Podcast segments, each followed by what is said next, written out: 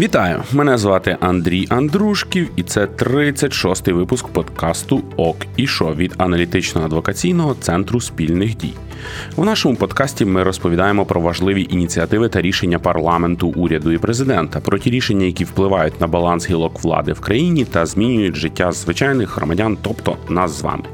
Ми розповідаємо про те, в чому найбільше розбираємося, і зі мною тут прямо зараз мій колега Назар Заболотний. Привіт цьому випуску подкасту Ок і Шо ми обговоримо, як президент зайнявся хімічною безпекою і залучав інвестиції, а також урядові рішення про оголошення повноцінних конкурсів на чотири важливі державні посади. Крім того, поговоримо про нові правила карантину від українського уряду і стратегію деокупації Криму від Ради національної безпеки і оборони України та президента України. 19 березня президент України Володимир Зеленський увів в дію рішення Ради національної безпеки і оборони України і таким чином збирається підвищити рівень хімічної безпеки України. Назаре, перш ніж перейдемо до суті е, документу, давай розкажемо слухачам подкасту Ок і Шо, тому що ми несемо, окрім інформаційної, ще і просвітницьку місію в рамках нашого подкасту. Е, що це за конструкт, тому що і в е, питаннях санкцій, і в багатьох інших речей, які трапляються, особливо останні місяці тижні в Україні у нас є рішення Ради національної безпеки і оборони, а потім Володимир Зеленський його і реалізує чи впроваджує шляхом уже свого документу указу. Що, Що це, як це і чому так? Ну, перш за все, треба почати з того, що таке РНБО. РНБО створювалось не як орган державної влади, воно ним і не є за визначенням. Це мав бути стіл чи майданчик, де президент і прем'єр мали узгоджувати свої позиції в питаннях безпеки і оборони, тому що в нас виконавча влада за конституцією розділена між президентом і прем'єром, фактично, і кабінетом міністрів. Тому було необхідно десь таке місце, де би вони зустрічалися і погоджували свої дії. За конституцією РНБО є одним з дорадчих і консультативних органів при президенті. Інших він мати в принципі не може. Він не може делегувати частину своєї влади нікому. Тобто ці всі конституційні комісії, які він створює, або там інші структури для підвищення інвестиційної привабливості, рада малого середнього бізнесу, це все взагалі якась е, така мішура. Ну так, це фактично органи, які би мали допомагати президенту виробляти саме його рішення. Але вони не наділені жодними повноваженнями, щось вирішувати самі. Ну і тим більше такі органи мали би бути виключно в межах е, конституційних повноважень президента, а не в всіх сферах, в яких йому заманеться. Окей, тоді е, повертаємося до Ради національної безпеки і оборони. Там е, дуже серйозні люди за своїми посадами е, збираються. Там і голова служби безпеки, і відповідні міністри е, всі сидять і обговорюють і ухвалюють рішення. І ці рішення реалізує потім президент. А чому так? Чому не кабінет міністрів? Ну логічніше було, тому що в кабінета міністрів є казна, в Кабінету міністрів є повноваження, там е, вертикаль е, силова, маю на увазі поліція, всі ці інші спецпідрозділи, безпека України маю на увазі армія. Ну тобто, для чого, для чого цей зигзаг? Ну, це лишилося ще з тих часів, коли Кучма і тодішня Верховна Рада поділили між собою владу. Е, депутати допускали, що президент може бути е, там з іншого політичного табору, ніж прем'єр. Тому треба було створити якесь таке місце збору, грубо кажучи. А розподілені повноваження, як на мене, це є найнеефективніший спосіб реалізації виконавчої влади, бо і безпека оборона, якою керує президент, і економіка, без якої неможлива безпека і оборона є різними, але сферами виконавчої влади. Тому воно би все мало бути в ідеалі під Кабміном. Ну тому що, як на мене. Це дуже дивно, бо засідає там Рада національної безпеки і оборони, там четвер чи в п'ятницю ввечері, як це традиційно в них зараз буває. Потім пан Даніло виходить на брифінг і розказує, що ось ми таке постановили, таке постановили. Е, тих ми притиснемо, а тут ми посилимо. І на місці е, прем'єр-міністра я би цей брифінг дивився з максимальним жахом, тому що а де я в цій всій історії? Ну тобто, де моя влада як голови виконавчої влади в цій державі? Що я взагалі тут роблю, якщо у нас виходить Данілов і ось таке розказує народу України і журналістам українських та міжнародних змі? Ну, якщо сумувати той вплив, який зараз має РНБО з впливом самої адміністрації президента пана Єрмака і цих всіх дорадчих структур президента, то можна сказати, що прем'єр-міністр міністру відведена роль е, простого виконавця їхньої волі, що, звичайно ж, ненормально, бо саме він мав би бути тою людиною, яка приймає остаточне рішення в кожній сфері виконавчої влади, а не тільки статистом чи виконавцем. Ну і це напевно і є наслідком оцієї дихотомії виконавчої влади в Україні, яка у нас президентсько-прем'єрська, прем'єрсько-президентська, і відповідно кожного разу, якщо цього ми не поправимо на рівні конституції, у нас буде ось це е, постійне протистояння, і український народ, політичні оглядачі будуть дивитися, ага, хто кого зараз? Е, Юлія Володимирівна Ющенка чи навпаки? Яценюк Порошенка чи Порошенко Яценюка? Ну, в ситуації там Зеленський Шмигаль е, ми. Е, очевидно розуміємо, хто станом на зараз е, має більшу політичну вагу, більший вплив на політику держави, але це не ок, коли замість того, щоб ефективно владарювати, у нас відбувається боротьба за самі інструменти влади.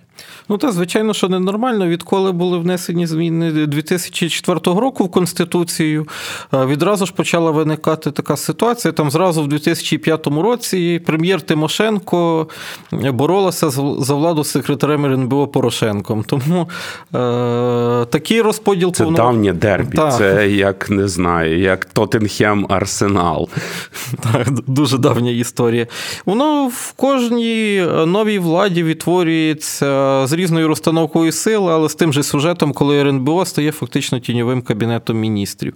Ну і найбільша е, проблема в такому розподілі мала би бути для Верховної Ради. Депутати мали би сказати, дорогі, шановні, Кабмін це наша територія. Ми призначаємо прем'єра, ми його маємо контролювати. Якщо РНБО починає приймати рішення в сфері виконавчої влади, відповідно вона перестає бути е, підконтрольною парламенту. Ну а парламент, вперш за все, створений саме для того, щоб контролювати виконавчу владу і її обмежувати від імені народу. У нас ця функція де-факто не виконується, бо рішення приймаються не на каміні, а указами президента. Ну і якраз логічно тут перейти до е, суті е, відповідного указу і рішення Ради національної безпеки і оборони. А указ президента нам говорить про те, що визначено недостатньо ефективною роботу уряду у сфері управління хімічною безпекою та поводженням з хімічними речовинами. Також нарізали задачок для кабінету міністрів створити клінічний токсикологічний центр, оновити освітні програми для вивчення вивчення сучасних підходів до хімічної безпеки, адаптувати законодавство до вимог ЄС у сфері перевезення небезпечних вантажів, і ще кілька е, задач для Мінекономіки, Міністерства охорони здоров'я, Міністерства захисту довкілля та природних ресурсів. Ну я очікував, що наступного дня після публікації цього указу е, прем'єр-міністр скаже: Шановні, ну це ви вже взагалі береги попутали. Ну, звичайно, якщо подивитися по тих завданнях, які ставляться виконавцями, буде Міністерство внутрішніх справ в частині розробки державної політики і ініціювання змін до законодавства, бо ДСНС це частина структури МВС. Далі Мінекономіки, е, Мінохорони здоров'я і так далі. Жодне з цих міністерств не є в сфері е, е, компетенції президента. Тут немає ні МЗС, ні Міністерства оборони. Якщо немає цих двох міністерств, то там і нічого робити президенту. Формула ж дуже проста. Ну, але в цій ситуації мав би включати голос український парламент і казати, шановний пане президенте, шановна Рада національної безпеки і оборони, здається, це трошечки не за адресою. Давайте уряд сам маючи спроможність, маючи аналітичні центри в своїх міністерствах, маючи директорати відповідні, проаналізує, зробить моніторинг і вже тоді е, представить результати того, як ми впроваджуємо політику щодо хімічної безпеки нашої держави. Бо питання все ж таки важливе, зважаючи на те, що багато речей, які стосуються безпеки держав міст, вони якраз є в сфері хімічної безпеки, і це ну не не останнє питання, і, і не остання за рівнем шкоди проблема. Тому парламент мав би сказати: ви не за адресою, хай уряд сам займається, а ми будемо виконувати нашу контролюючу до парламенту функцію, призначимо там слухання, призначимо там в тиждень е, конкретний сесійний на годині запитань до уряду, чітко пройдемося по цьому чек-лісту і повідомимо український народ, шановні, безпеку ми підвищили хімічну, не переживайте. Та в ідеалі воно би так мало бути. Ну, перш за все, парламент, якщо він хоче відновити свою свій контроль над виконавчою владою, йому було би варто почати з перегляду закону про РНБО, який приймали в 2015 році. В кінці 14-го, на початку 15-го року він розглядався в парламенті, і тоді під соусом у нас війна РНБО напхали повноважень таких, що секретар РНБО, який мав виконувати технічні функції, фактично став віце-президентом в сфері безпеки. Наприклад, секретар РНБО контролює е, діяльність сектору безпеки і оборони в проміжках між засіданнями, тобто 99,9% часу. Ну, це чисті повноваження якогось віце-президента чи заступника президента. Цього бути не може. Ну тому що тоді український народ переконували словами: ну це ж не просто секретар РНБО, це Олександр Валентинович Турчинов, секретар РНБО слеш як відомо з російських засобів масової інформації, кровавий пастор. Його всі бояться. Його бояться наші вороги. Йому треба давати ці повноваження. Він це показав. Так, це один з тих прикладів, коли політики за допомогою медіа, медіаобразів е, обережно обманюють своїх виборців і беруть собі ту владу, яку їм не давав народ. І це завжди може закінчитися трагічно. Ну, У нас, на жаль, в історії були вже такі випадки. Ну і друге, що мали би робити народні обранці, це оскаржувати такі укази до Конституційного суду, бо президент, очевидно, виходить за межі своїх повноважень. Уряд оголосив чергові конкурси на деякі посади державної служби. Оголошено конкурси на голову Державної інспекції архітектури та містобудування, голову Державної податкової служби, голову Національної служби здоров'я, голову Державної аудиторської служби і державного секретаря Міністерства інфраструктури. Це е, чергова е, приємна новина, тому що вже кілька випусків подкасту Ок і що ми обговорюємо ці моменти. Український парламент спільно з українським українським урядом нарешті закрив лавочку з карантинними конкурсами, які дозволяли е, брати на топ посади державної служби за просто результатами зум-дзвінка відповідного міністра чи прем'єр-міністра з кандидатами, і просто сподобався, не сподобався, сподобався. Ну працюй, е, будь е, головою відповідного центрального органу виконавчої влади влади. Тому е, я думаю, що. Не будемо детально на цих речах зупинятися. Важливо лише е, сказати, що до цих конкурсів має бути серйозна увага засобів масової інформації і так само експертного середовища громадянського суспільства, тому що так сталося в традиції українського врядування вже після реформи державної служби, що там, де уваги немає, там відбуваються навіть в межах конкурсних процедур різні дивні речі. А прискіплива увага журналістів, експертів і просто випадкових перехожих е, дозволить е, мати в результаті кращу якість кандидатів, яких будуть призначувати на відповідні посади. Звичайно, в державі воно працює приблизно все так, як з подоланням вуличної злочинності. На освітлених вулицях е, рівень злочинності вночі зменшується в рази. Так само і з публічною владою. Якщо рішень, прийняття рішень витягнути на світло, тоді е, шанси на зловживання на корупцію значно менші. Президент України видав указ створити Національний фонд інвестицій. Це ще одне його рішення 19 е, березня, в якому Володимир Зеленський встановлює для Кабінету міністрів такі завдання: створити Національний фонд інвестицій, визначити напрямки його діяльності, органи управління, повноваження та джерела фінансування. Лінк зразу відкидаємо до першого блоку е, цього подкасту, в якому ми вже говорили про повноваження президента, і тут він черговий раз виходить е, за межі своїх повноважень.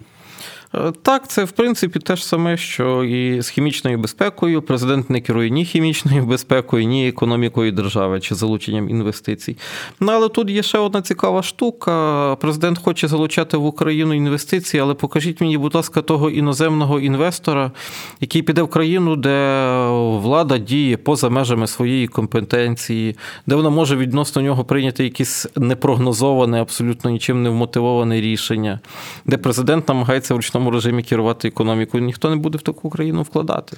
Ну і є ще інший момент е, минулого року і в попередні роки е, проводилися опитування там членів різних е, бізнес-асоціацій, і вони визначають ключовою проблемою залучення інвестицій в Україну це відсутність справедливої і діяльної і дієвої судової влади в Україні, тому що ну будь-які інвестиції інвестиції вони зводяться до одного простого питання: чи збудований мною завод, на який я найняв людей, які випускають якусь продукцію, яка продається, і за яку я сплачую е, податки і наповнюю українську казну, плачу зарплати, чи зможу я його захистити там від е, різноманітних рейдерських атак? І е, інвестори в опитуваннях кажуть: ми не певні чи е, це можливо в Україні, тому що. Періодично на сторінках засобів масової інформації маємо новини про те, що там намагаються віджати, там якісь незрозумілі люди е, в камуфляжі і незрозумілі юристи в дорогих костюмах з пачкою документів, незрозуміло ким підписаних, розказують, що це їхнє підприємство. І ось це теж ключова історія, яка стосується того, що президент і законодавча влада в Україні має на увазі парламент, де є президентська монобільшість, вони би мали робити якісь кроки в напрямку прискорення. Української судової реформи, щоб в результаті був сигнал для інвесторів. Бо, як на мене, інший протилежний сигнал це коли суддя Вовк розмови, якого чула вся Україна, от і слова, які він використовує, формулювання і логіка його думок є максимально дикою, як на мене, він дозволяє собі не приходити в суд. Тобто ти суддя і ти не приходиш в суд. І як інвестор, як людина, яка готова вкласти якісь гроші в українську економіку, та я би собі поставив питання: чи є сенс вкладати в цю економіку кошти, навіть незважаючи на дешеву робочу силу, доступ до водних ресурсів, прекрасне географічне розташування на краю великої і прекрасної Європи. Але чи чи має сенс це вкладати, якщо тут навіть суддею е, таким не можуть розібратися. Ну, звичайно ж, тут е, насправді про безпеку інвестицій йдеться в широкому сенсі. Це ж не тільки е, можливість захистити себе в суді, це від фізичної безпеки, що не прийдуть якісь там бандити, рейдери, е, до правової визначеності. Тобто, що правила не міняються зі зміною кожної влади, зі зміною настрою президента чи з падінням його рейтингів, як в нас зараз відбувається. Правила пристосовуються застосовується під потреби е, підтримання іміджу першої особи держави, а не під забезпечення сталого розвитку економіки, громадянського суспільства і так далі. Тому це не тільки судова реформа, тут і нормальна робота правоохоронних органів, і єдина стала систематична державна політика, і не втручання президента в ті сфери, де його не має бути, які йому не дає повноважень Конституції. Ну і ще важливий момент е, потрібно зауважити, що з 2009 року регулярно, якщо дивитися на прямі іноземні інвестиції, то на першому місці у нас інвестиції родом з Кіпру. Е, родом з країни, яка в засобах масової інформації міжнародних називається європейською пральною машинкою. Ну, так і є. Це насправді е, зовсім не іноземні інвестиції, це гроші нашого ж бізнесу, виведені за кордон, повертаються в Україну через такий сприятливий режим іноземних інвестицій. Е, тому це просто те, що Кіпр є основним інвестором України, просто наочне свідчення е, небезпеки не тільки ведення бізнесу, а й недовіри до України як місце, де зберігаються гроші, навіть тих же олігархів. Тому, шановні слухачі подкасту Ок і Шо, як тільки вам трапиться новина про те, що не Кіпр а якась інша держава, бажано не е, Британські Віргінські острови е, і не ще якісь невеличкі території в великому світовому океані, а нормальна європейська держава чи інша е, держава з розвиненою економікою, розвиненими інститутами влади демократично почала брати лідерство в інвестиціях в Україну, то це, як на мене, якраз буде хорошим дзвіночком, що в Україні нарешті створили привабливий інвестклімат, а не е, черговий якийсь національний фонд, національну раду, національний круглий стіл з бубнами і іншим блекджеком. Так, це точно е, е, збільшення кількості інвестицій з того ж США, Британії там чи Євросоюзу це набагато кращий індикатор розвитку економіки, економіки, верховенства права, навіть ніж всілякі рейтинги Doing Business. Вони дуже чітко показують, що люди не бояться сюди вкладати. Ну, зараз тенденція протилежна, бояться. Я нагадаю, ви слухаєте подкаст Ок і Шо від аналітично-адвокаційного центру спільних дій. Наш подкаст ви можете поширювати в соціальних мережах, розповідати про нього друзям, а також стати нашим патреоном. Про це ви можете дізнатися на нашому сайті Центр спільних дій. Український уряд змінив карантинні обмеження. Згідно з останнім рішенням Кабінету міністрів, іноземці тепер потраплятимуть на територію України лише з негативним результатом ПЛР-тестів, які провели не більш як за 72 години до перетину кордону. Дозволяє проводити пробне ЗНО, вступні випробування, а також просто ЗНО громадяни України з окупованих територій зможуть взяти участь у вакцинації за відповідним запрошенням. Також, якщо ми говоримо про червону карантинну зону, то український уряд зобов'язав носити маску на територіях загального користування. Український кабінет міністрів передав на регіональну владу відповідальність за встановлення обмежень щодо регулярного та нерегулярного пасажирського перевезення автомобільним чи залізничним транспортом, перевезення легковими автомобілями з кількістю пасажирів не більше 5 осіб, перевезення працівників до роботи службовим або орендованими автомобілями. Одним словом, чергові заборони, частина з яких або переважна більшість з яких є неконституційними. Ну, звичайно, е, ми вже не раз про це говорили. Що ті заходи, які запроваджуються для боротьби з COVID-19, мають всі ознаки надзвичайного стану. Лише після його запровадження можна там обмежувати свободу пересування людей, свободу легальної підприємницької діяльності і так далі. Ну, але тут є ще дещо цікавіше. Давай, давай перш ніж дійдемо до дещо цікавішого про надзвичайний е, стан. Минулого року, якраз рік тому, коли перша фаза жорсткого карантину тривала, і ми на сайті Центру спільних дій, в засобах масової інформації, в соціальних мережах писали про те, що це неконституційно і потрібно вводити надзвичайний стан, якщо держава хоче забирати права і свободи для боротьби з епідемією. Дуже багато галузевих експертів щодо роботи системи української влади, парламентарів, представників урядових структур писали і в нас на сторінці, там і в мене в коментарях про те, що ви що? Якщо це буде надзвичайний стан, то дуже широкі повноваження отримає міністр внутрішніх справ і силові структури.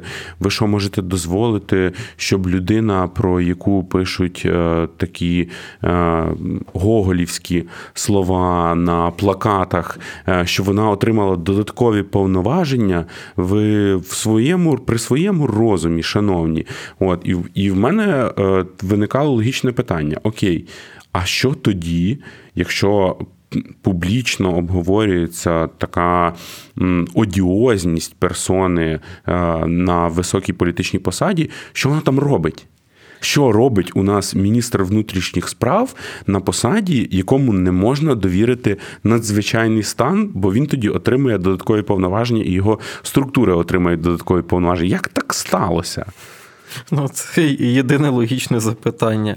Е, не можна вирішувати проблему з надзвичайним станом шляхом його незапровадження тільки через те, що міністр страшний. Ну, не призначайте, звільняйте. Це вирішується дуже просто. В коаліції, наче ще якісь там голоси залишилися, звільнити його можна в будь-який момент. З іншого боку, суто практичного, мені здається, йому вже не потрібно ніяких додаткових повноважень. Він і так бере все, що йому треба.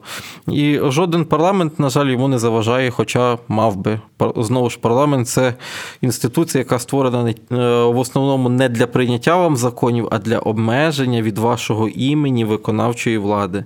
Вона цього чомусь не робить. А тепер перейдемо до того цікавого, що стосується саме цих оновлених карантинних обмежень. Так, тут ти е, маєш напевно на увазі якраз про те, що центральна влада сказала: ну, ми е, вже змучилися впроваджувати вам обмеження, які ви, шановні громадяни, не виконуєте. А ваші мери ще вас плескають в цей момент по плечу і кажуть: так, так, так, так, так, так, не, не виконуйте, і ми вас в цьому підтримуємо. Тому український уряд сказав: а тепер, шановні мери, давайте ви. Та? Так, це фактично наша постійна рубрика. Кожен сам собі президент.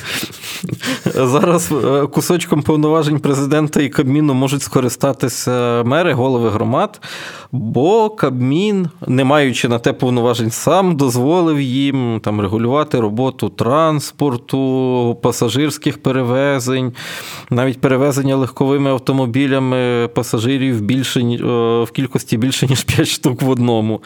Ну, з такими темпами скоро. Ну, Це якісь білоруські правила, не більше п'яти, не збиратися, оце все. Не хлопати в ладоні. Ну так, е, насправді ми жартуємо, жартуємо, але.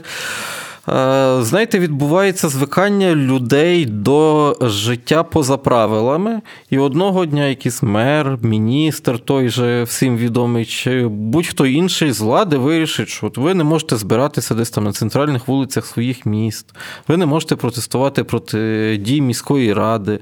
Або взагалі, чому ви ходите до суду, оскаржуєте наші найясніші рішення.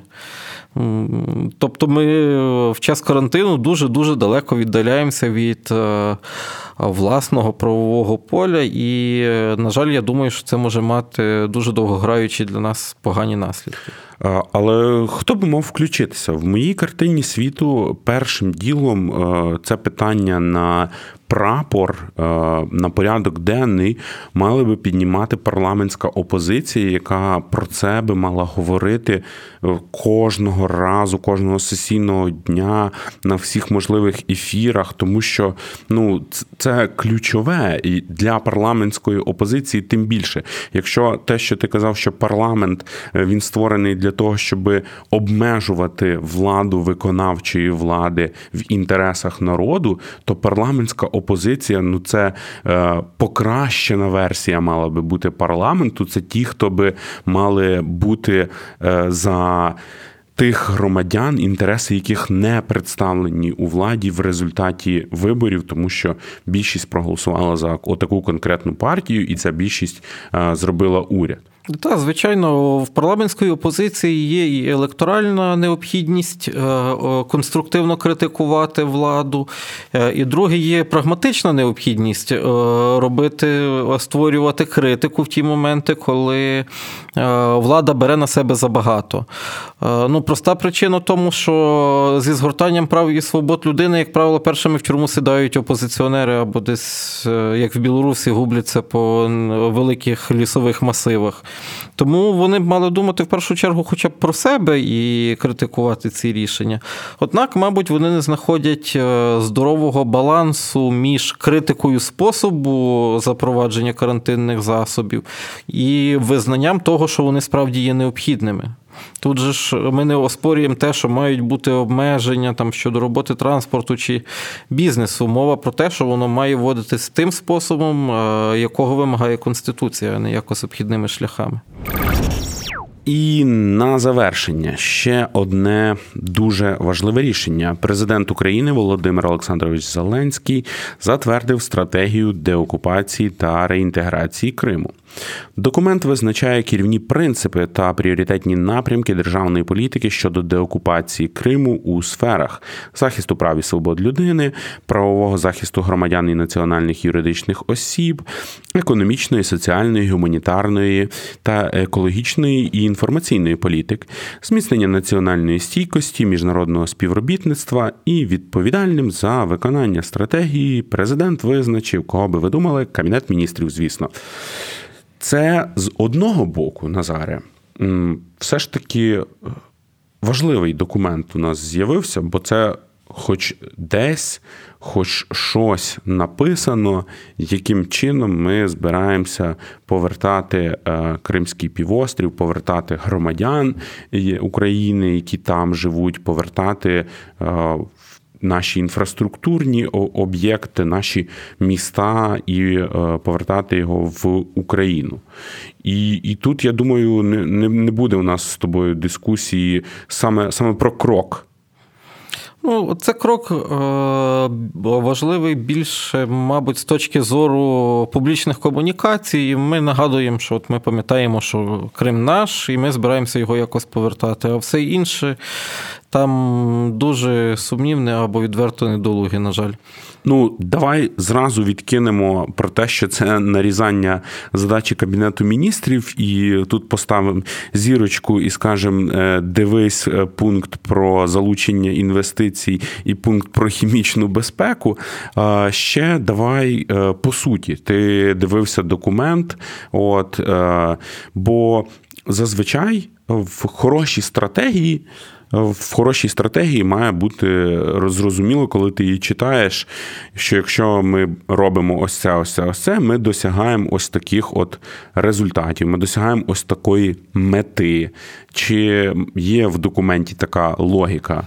В документу, перш за все, треба почати з того, чим є така стратегія.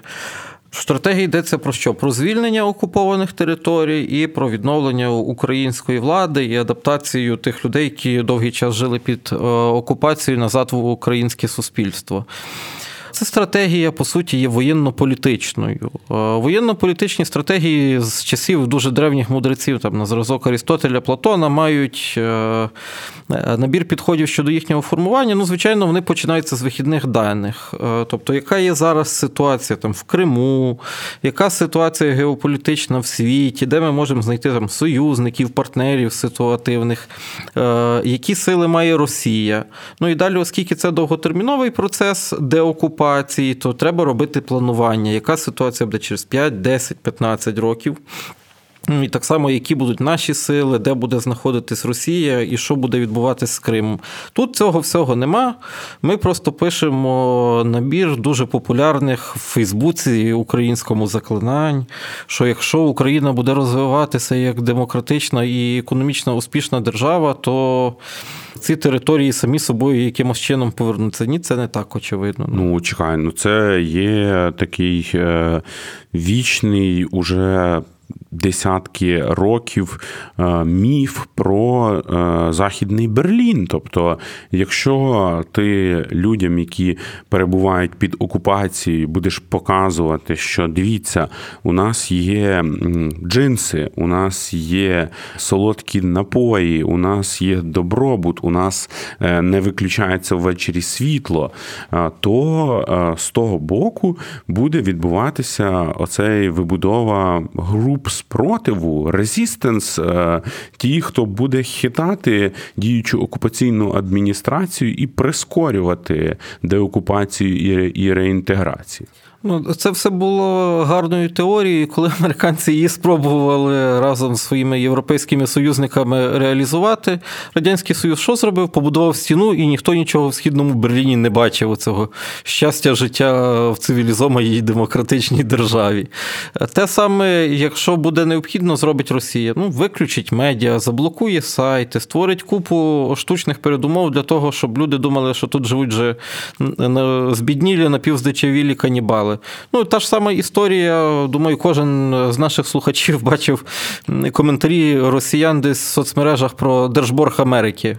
Вони не розуміють, що це єдина країна в світі, яка бере в борг своїх громадян, а не в інших країн, перш за все. Що їхні їхні громадяни настільки багаті, що вони можуть кредитувати державу.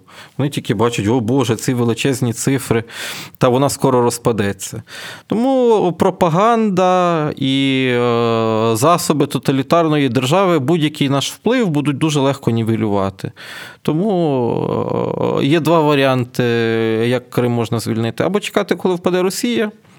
Що з нею час від часу стається по традиції, ну або нарощувати свої воєнні сили, свої політичні можливості, дипломатичні, збільшувати на неї економічний тиск до того моменту, коли перед владою Росії не буде стояти простий очевидний вибір, чи ми втратимо зараз Крим, чи всю Росію. Ну, от до того уявити собі, як вона забере свої 40 тисяч військовослужбовців, флот і так далі, практично неможливо. Варто ще відзначити, що можемо зафіксувати певну еволюцію е, Володимира Зеленського, тому що ще півтора роки тому чи два роки тому, десь так посередині, в липні 2019 року, е, питання деокупації і реінтеграції Криму Володимир Зеленський збирався вирішувати простою розмовою по-людськи. А теперь хочу обратиться к президенту Российской Федерации Владимиру Путину. Надо поговорить? Надо. Давайте. Обсудим, чей и кого там нет на Донбассе.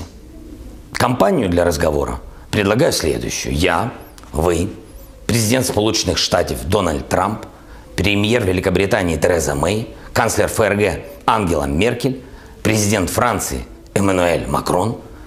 Место – Думаю, Александр Григорьевич Лукашенко с удовольствием примет нас с вами в Минске. Мы не меняем и не отказываемся ни от каких дипломатических форматов. Мы предлагаем поговорить. Ну, вони поговорили. Мабуть, навіть Зеленський зрозумів, що е, немає предмета для компромісу. Росія з Криму не піде по-доброму, Україна ніколи не визнає Крим російським. Тому від м'яких засобів, очевидно, влада потроху помалу переходить до більш дієвих. Однак зараз дуже важливо вибудувати єдину стратегію звільнення і Криму, і окупованої частини Донецької і Луганської областей. Для так, нас... у нас є закон про це. У нас є два різні закони про е, окуповані однією тією ж країною території Крим для Криму і Севастополя один, для Донбасу, ну, кусків Донецької і Луганської областей інший. І це парадокс. Це одна і та ж війна, один і той же агресор, і території однієї тієї ж України. Відповідно, державна політика щодо них мала би бути однакова. А як так сталося? Ну, довгий час е, Петро Олексійович не хотів визнавати окупацію Донбасу, того там знущалися з бідного міжнародного публічного права, видумували, що це не е, окупація, а ефективний контроль. Хоча ефективний контроль є лише однією з ознак самої окупації, це те саме фактично, тільки через цивільний вимір. Ну і робили інші речі. А потім, вже коли визнавали окупацію, то тоді не було прийнято в культурному товаристві згадувати взагалі про Крим, особливо з нашими західними партнерами. Тому вирішили розділити, от що Крим це одне, а Донбас це щось інше. І відповідно там затвердження стратегії і деокупації та реінтеграції Криму це продовження оцієї подвійної лижні. Так, звичайно. Хоча, якщо взяти логіку самої Росії, вона створила проблему на Донбасі для України саме для того, щоб Україна не звертала уваги на Крим. Відповідно, наша позиція мала би бути протилежною. Ми говоримо про Крим і Донбас разом, або взагалі про Крим перше, а потім вже про Донбас. Це був подкаст Центру спільних дій про рішення ключових державних органів України. З вами були Андрій Андрушків та мій колега Назар Заболотний. Дякуємо за підготовку матеріалів редакторам Марії Очеретяній та Олексію Півтораку, а також звукорежисеру Андрієві Іздрику, який це все змонтував, щоб ви могли слухати в приємному для вуха форматі. Наразі нас можна слухати на Українській правді. Також в розділі подкасти видання Нове Время в ефірі громадського радіо на частоті 99,4 FM ем в Києві, на додачу до вже відомих платформ Apple Podcasts, Google Podcasts, SoundCloud, Spotify та інших. Де би ви нас не слухали, в коментарях залишайте свої відгуки. Нам це важливо для подальшої роботи над цим проєктом. Якщо вам сподобалось, поширюйте його на ваших платформах в соціальних мережах, діліться подкастом з друзями і знайомими.